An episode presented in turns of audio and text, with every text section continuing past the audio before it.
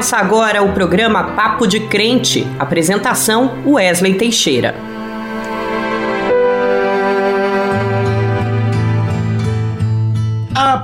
Paz do Senhor, meu irmão, a paz do Senhor, minha irmã. Aqui é Wesley Teixeira e que bom é ter você aqui comigo. Mais esse programa especial que é o Papo de Crente. Nós vamos ter muito louvor, muita adoração e informação. Informação verificada. É, Jesus disse que era a verdade e é por isso que é nesse caminho que nós devemos andar. Nada de mentira ou engano por aqui. Além disso, nós vamos ter uma entrevista falando sobre um problema que tem impactado as famílias e as vidas de muita gente, que é o aumento do preço da energia. É bom lembrar de apagar a luz, mas não é só sobre a luz que isso tem impacto, tem impacto sobre diversos produtos que nós consumimos. Para falar desse assunto é que nós convidamos o coordenador do movimento dos atingidos por barragens, o MAB, que é o Silas Borges, que vai explicar muito bem o que está acontecendo. Além disso, ainda tem muito louvor, nosso giro de notícias, o dizem por aí para você não ficar caindo nessa conversa fiada que rola no WhatsApp e também informações sobre a terceira dose da vacina contra a Covid que já foi liberada recentemente pelo Ministério da Saúde para alguns grupos. Fique por dentro disso e muito mais. Acompanhe, não sai daí.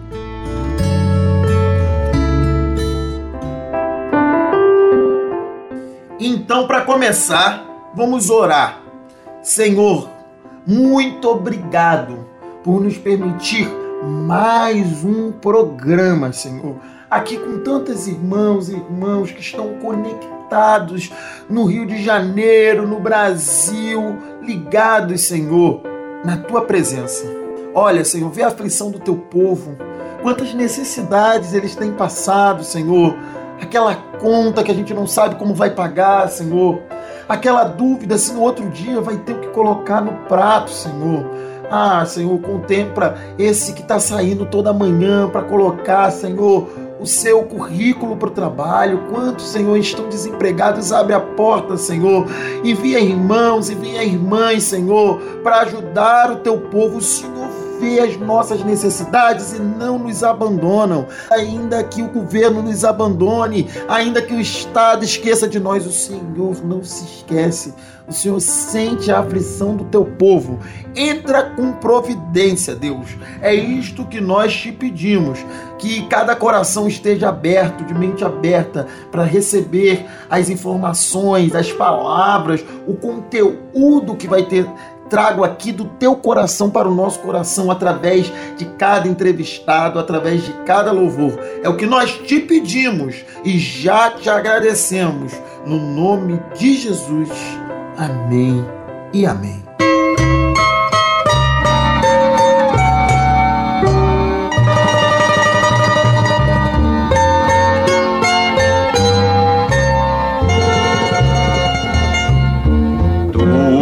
Anseias hoje mesmo a salvação.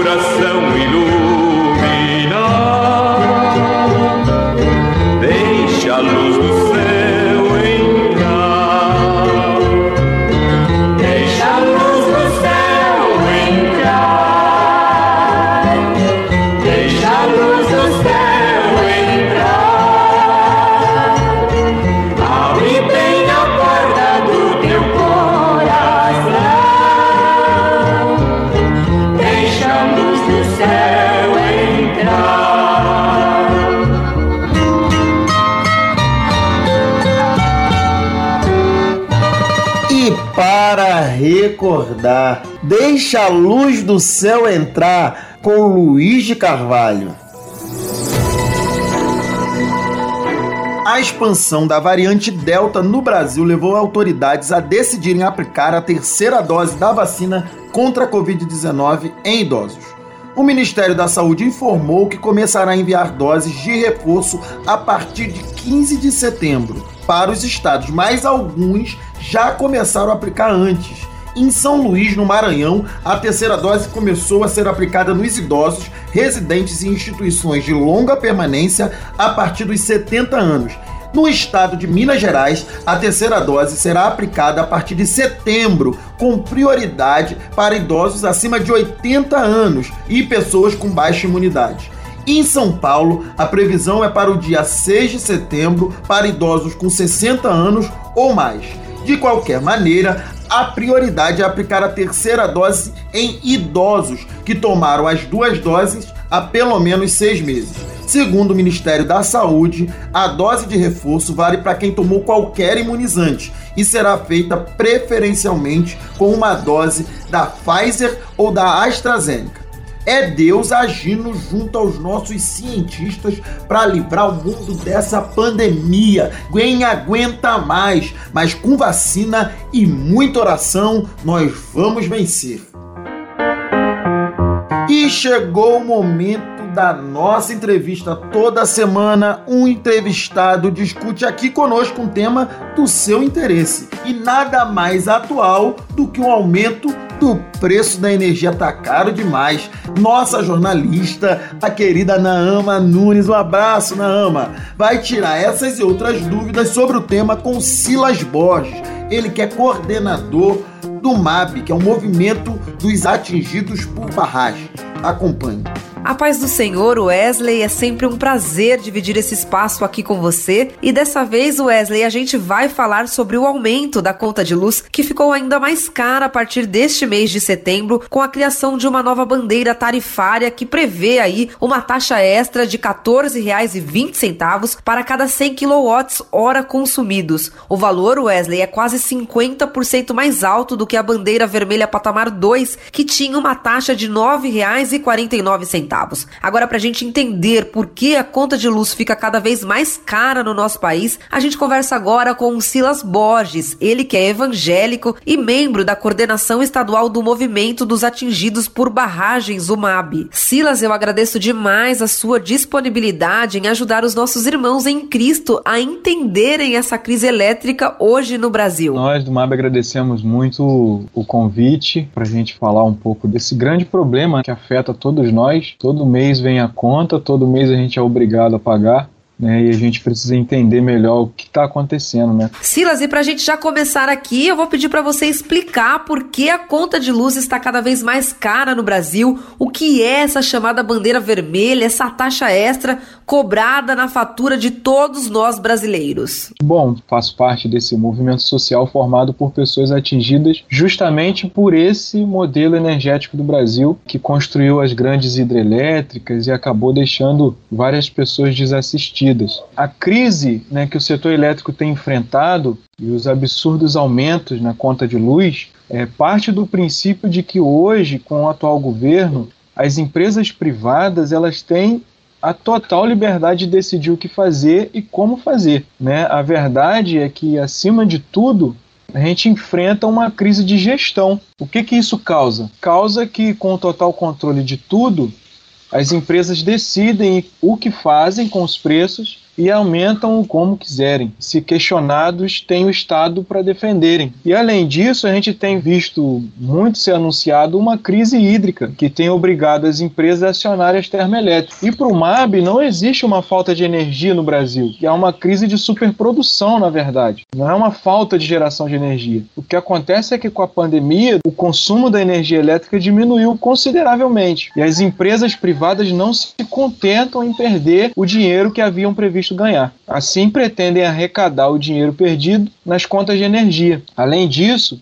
É importante entender que uma boa parte das termoelétricas hoje, elas são movidas com bagaço de cana de açúcar. Ou seja, acionar as termoelétricas aumenta a conta de luz e beneficia essas empresas do setor elétrico e também beneficia o agronegócio, que não se contenta somente em ver o povo passar fome né, com as altas dos preços deles no, na alimentação, mas também buscam ganhar dinheiro com as contas de luz. Então a resposta é que a conta de luz está mais cara no Brasil Brasil porque aquele slogan que foi muito utilizado na eleição né, de Deus acima de tudo, na verdade se referia ao Deus mercado. Agora, Silas, a justificativa dada pelo governo para o aumento na conta de luz é a falta de chuva, de água. Na sua opinião, faltou um melhor planejamento para evitar esse aumento da energia elétrica no país? A questão da crise hídrica, na verdade, é uma forma que eles criaram de justificar uma coisa que não está dando certo. Desde os anos 90, que o setor elétrico vem sendo privatizado e vem entrando nessa lógica neoliberal, e a conta não fecha. Cada vez a gente tem um serviço pior e uma conta mais alta. Então a lógica neoliberal não funciona. Eles agora criam uma narrativa e tentam botar a culpa desse problema na natureza, dizendo que não está chovendo e por isso a conta está aumentando. Hoje, o setor elétrico não enfrenta uma crise hídrica. Claro que existe o problema da falta de água no mundo inteiro, mas o principal motivador para o acionamento das termoelétricas é esse orquestramento que as empresas fazem no aumento da conta de luz. Eles buscam uma justificativa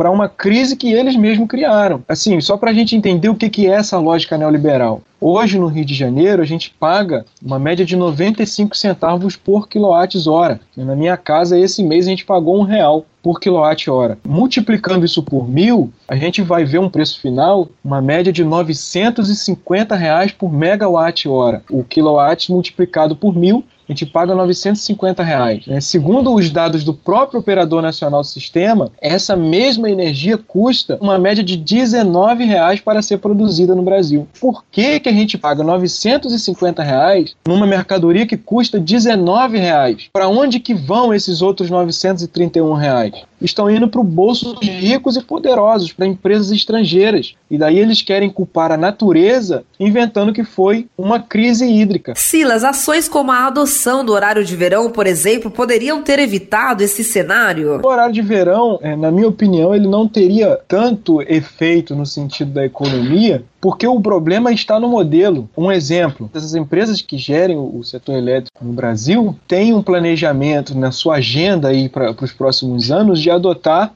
o horário de pico. Eles estão dizendo que entre as 5 da tarde e as 8 da noite, a conta de luz vai ser até 85% mais cara. Ou seja, é o horário justamente que eles entendem, né, que é o horário que a maior parte da classe trabalhadora está chegando em casa, da escola, da faculdade e vai tomar um banho, e é justamente nesse horário que eles vão pesar a mão sobre a conta de luz. Isso é a agenda do setor elétrico aqui no Brasil, ainda não está implementado, mas eles pretendem implementar a partir da privatização da Eletrobras eles sempre vão utilizar a lógica do lucro excessivo. E aí, é claro, o horário de verão pode nos ajudar como consumidores a economizar. Mas é bom a gente entender que, ao contrário do que eles dizem, não somos nós os culpados da falta de energia ou do aumento na energia. As empresas querem, de qualquer forma, culpar a população do que eles estão fazendo. Agora, Silas, a indústria brasileira ela é muito dependente da energia elétrica, né? Na sua opinião, quais os impactos que esse aumento na conta de luz deve trazer para as famílias brasileiras, sobretudo as mais carentes que já sofrem aí com os efeitos da pandemia do coronavírus? É evidente, né, que os, os aumentos da conta de luz vão encarecer ainda mais o preço da comida, né? manter aí um frigorífico, iluminação nos mercados, máquina nas fábricas irrigação nas lavouras, tudo isso vai ficar muito mais caro e acaba se tornando um círculo vicioso, né?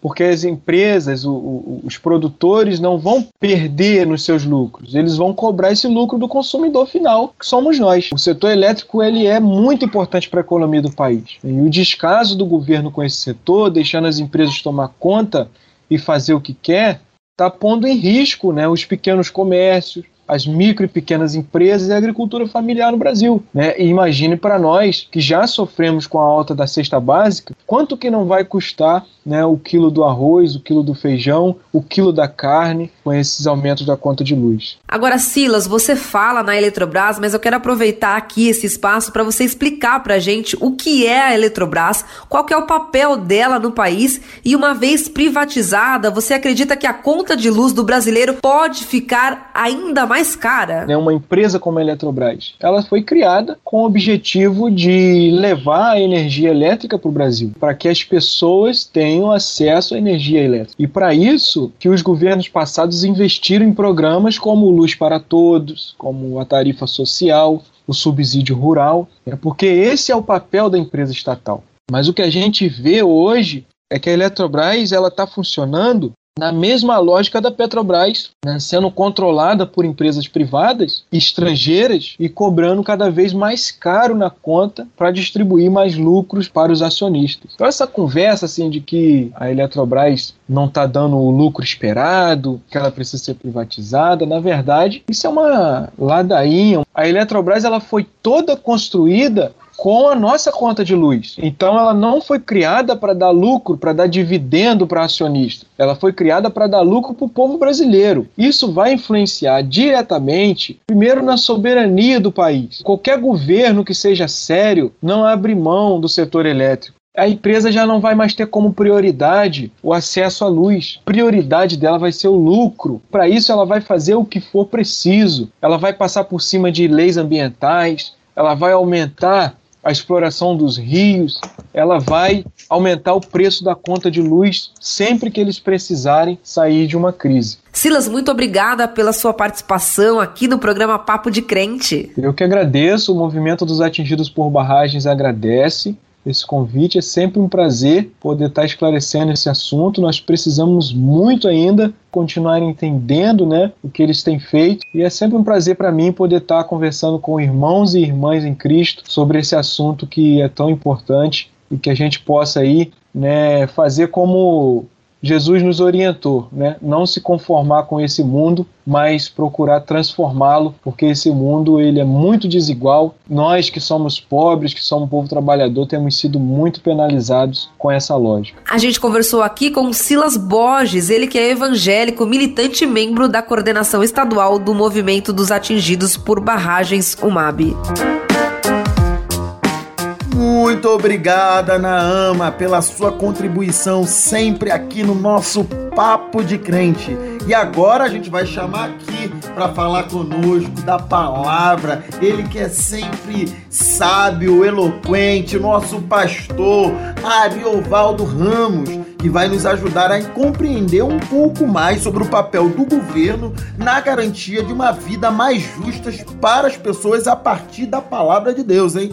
Seja bem-vindo, pastor Ari. Olá, Wesley. Bom estar com você, meu amado irmão. Que bênção, a paz do Senhor. Wesley, hoje eu quero falar sobre uma palavra de Jesus, Wesley. Sim, está lá em Mateus capítulo 24, versículo 12. E disse Jesus: E por se multiplicar a iniquidade, o amor de muitos esfriará. Meu amigo Wesley, meu irmão Wesley, sabe o que é iniquidade? É desigualdade, sim, desigualdade social, Wesley. O que é que Jesus Cristo está dizendo? Jesus Cristo está dizendo que vai aumentar a desigualdade. Sabe quando é que aumenta, aumenta a desigualdade, Wesley? Quando as pessoas não ligam mais uns para os outros, quando o lucro, o dinheiro, o interesse de grupos se sobrepõe à humanidade, Wesley, se sobrepõe à sociedade, Wesley. Sabe que Jesus antes disso falou: "E surgirão muitos falsos profetas e enganarão a muitos, e por se multiplicar a iniquidade, o amor de muitos esfriará." Wesley, meu filho, meu irmão querido, é isso que está acontecendo hoje. Quer um exemplo, Wesley? Um exemplo é o ministro da Economia dizer que a luz aumentar um pouquinho, a energia elétrica aumentar, Ah, qual é o problema? Sabe o que é isso, Wesley? Desigualdade. É quando o interesse de poucos se sobrepõe a muitos,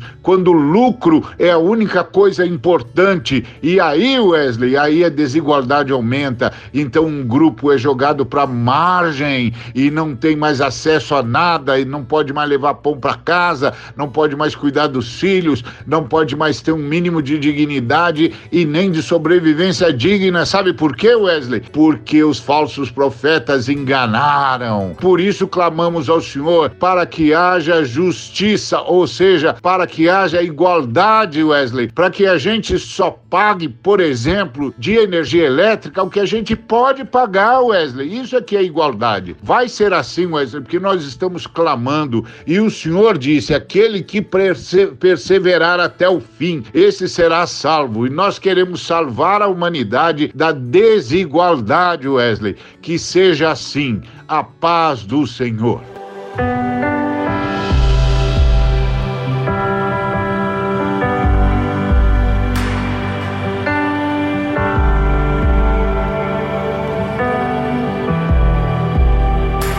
Estás aqui, movendo entre nós. Te adorarei, te adorarei. Estás aqui, mudando destinos. Te adorarei, te adorarei. Estás aqui operando milagres. Te adorarei, te adorarei. Estás aqui transformando nossas vidas. Te adorarei, te adorarei. Meu Deus é Deus de milagres, Deus de promessas, caminho no deserto, luz na escuridão. Meu Deus, esse é quem tu és. Meu Deus é Deus de milagres, Deus de promessas, caminho no deserto, luz na escuridão. Meu Deus, esse é quem tu és. Estás aqui tocando os corações. Te adorarei, te adorarei. Estás aqui curando multidões. Te adorarei, te adorarei.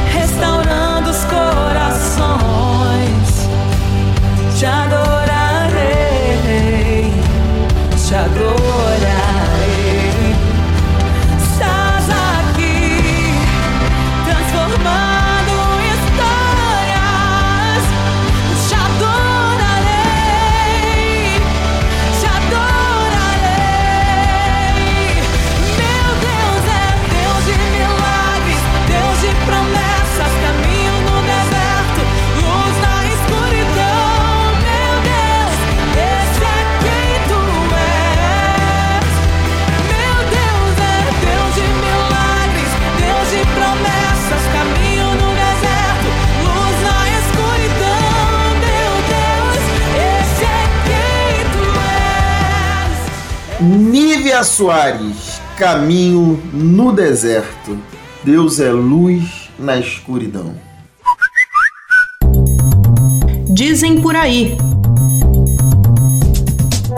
Olá, meu nome é Marcelo. Falo aqui de Bauru, no interior de São Paulo, e quero perguntar: sabemos que a liberdade de expressão é garantida pela Constituição. Então, por que muitas pessoas estão sendo processadas e até presas por manifestações contra o STF? Obrigado.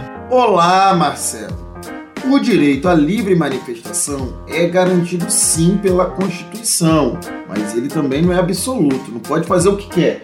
Quem pede, por exemplo, o fechamento do Supremo Tribunal Federal, que é o STF, ou a retirada de ministros, pratica um ato contra a ordem democrática, que se configura como crime federal. Trata-se de uma grave violação das instituições, são a base do Estado democrático de direitos. Os três poderes são o executivo, o legislativo e o judiciário e devem trabalhar juntos, porém de maneira independente fechar instituições como o STF, que é o Supremo Tribunal Federal, ou o Congresso, é o mesmo que rasgar a Constituição. A democracia se sustenta na verdade de que não há ninguém que sozinho dê conta de liderar uma sociedade complexa como a nossa. Na Bíblia, o sogro de Moisés, Jetro, já vai orientar ele a fazer uma divisão de tarefas ali, dividir as necessidades entre os outros irmãos em pequenos grupos. Administrar a sociedade é um trabalho coletivo. É, os dias estão agitados nesse nosso Brasil. Notícias preocupantes que exigem de nós evangélicos muita oração pelo nosso país. Reajustes salariais abaixo da inflação atinge a maioria dos trabalhadores. De acordo com o Diese, essa perda salarial acontece principalmente devido ao alto índice de desemprego no Brasil. São 15 milhões de desempregados, 5 milhões de desalentados, aqueles que desistiram de procurar trabalho, somados os milhões de subempregados. Os reajustes nos preços da energia elétrica e do combustível também têm impactado nas perdas salariais. Vai todo o nosso salário nisso. Irmãos, mais do que nunca nós precisamos orar. Vamos pedir a Deus que olhe, que zele por cada trabalhador, por cada trabalhadora, que abra as portas. Lá no livro de Lucas, capítulo 10, no versículo 7, a Bíblia nos diz: pois o trabalhador é digno do seu salário. Salário digno, é isso que a gente quer, não é só o salário mínimo, não, que não dá nem para sobreviver. Portanto, reajustes salariais abaixo da inflação são um pecado. Isso precisa mudar. Gente, e esse novo ensino médio que vai reduzir a nossa formação escolar? Desenvolvido pelo Ministério da Educação, o chamado novo ensino médio começou a ser implementado por alguns governos estaduais e tem entre seus objetivos e promessas uma educação técnica profissionalizante. Mas, segundo os especialistas, tem coisa estranha nisso aí. Ele está substituindo a formação escolar ampla por cursos de carga horária reduzida e que não oferecem diploma de ensino técnico. E por conta disso, o que a proposta ganhou é o apelido de ensino médio nem nem.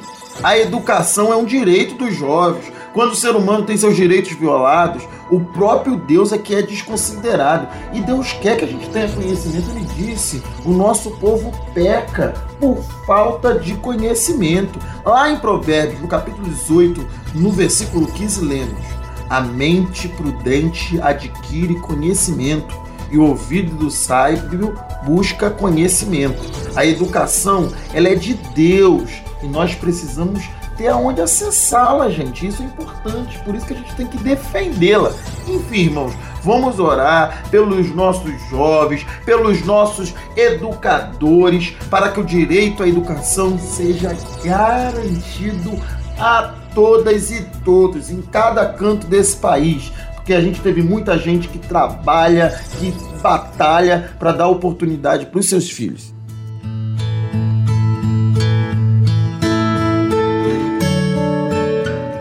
Ah, poxa, nós estamos chegando ao fim de mais um Papo de Crente. Que bom é ter você aqui comigo. Eu quero te agradecer por estar tá acompanhando. Eu sei que tem gente que está divulgando, que está chamando mais gente para assistir. Muito obrigado a cada mensagem de carinho que a gente recebe, que a palavra de Deus toque o seu coração, que o Senhor te ilumine, que te dê uma semana abençoada com forças para lutar e encarar esse mundão. Que você também tenha um coração generoso e possa ajudar aqueles necessitados que você encontrar pelo caminho, né?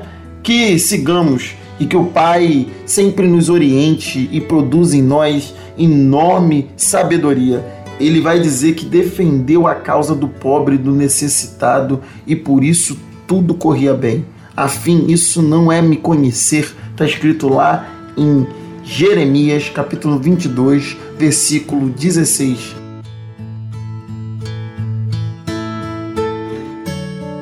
Você acabou de ouvir Papo de Crente, um programa da Frente de Evangelho. E queremos ouvir você, meu irmão, você, minha irmã. Basta escrever pelo WhatsApp. O DDD é 11 95094 8831. Pode enviar dúvidas, perguntas e até motivos de oração. Somos uma família em Cristo Jesus. Até a próxima semana. Fique com Deus. Você ouviu o programa Papo de Crente.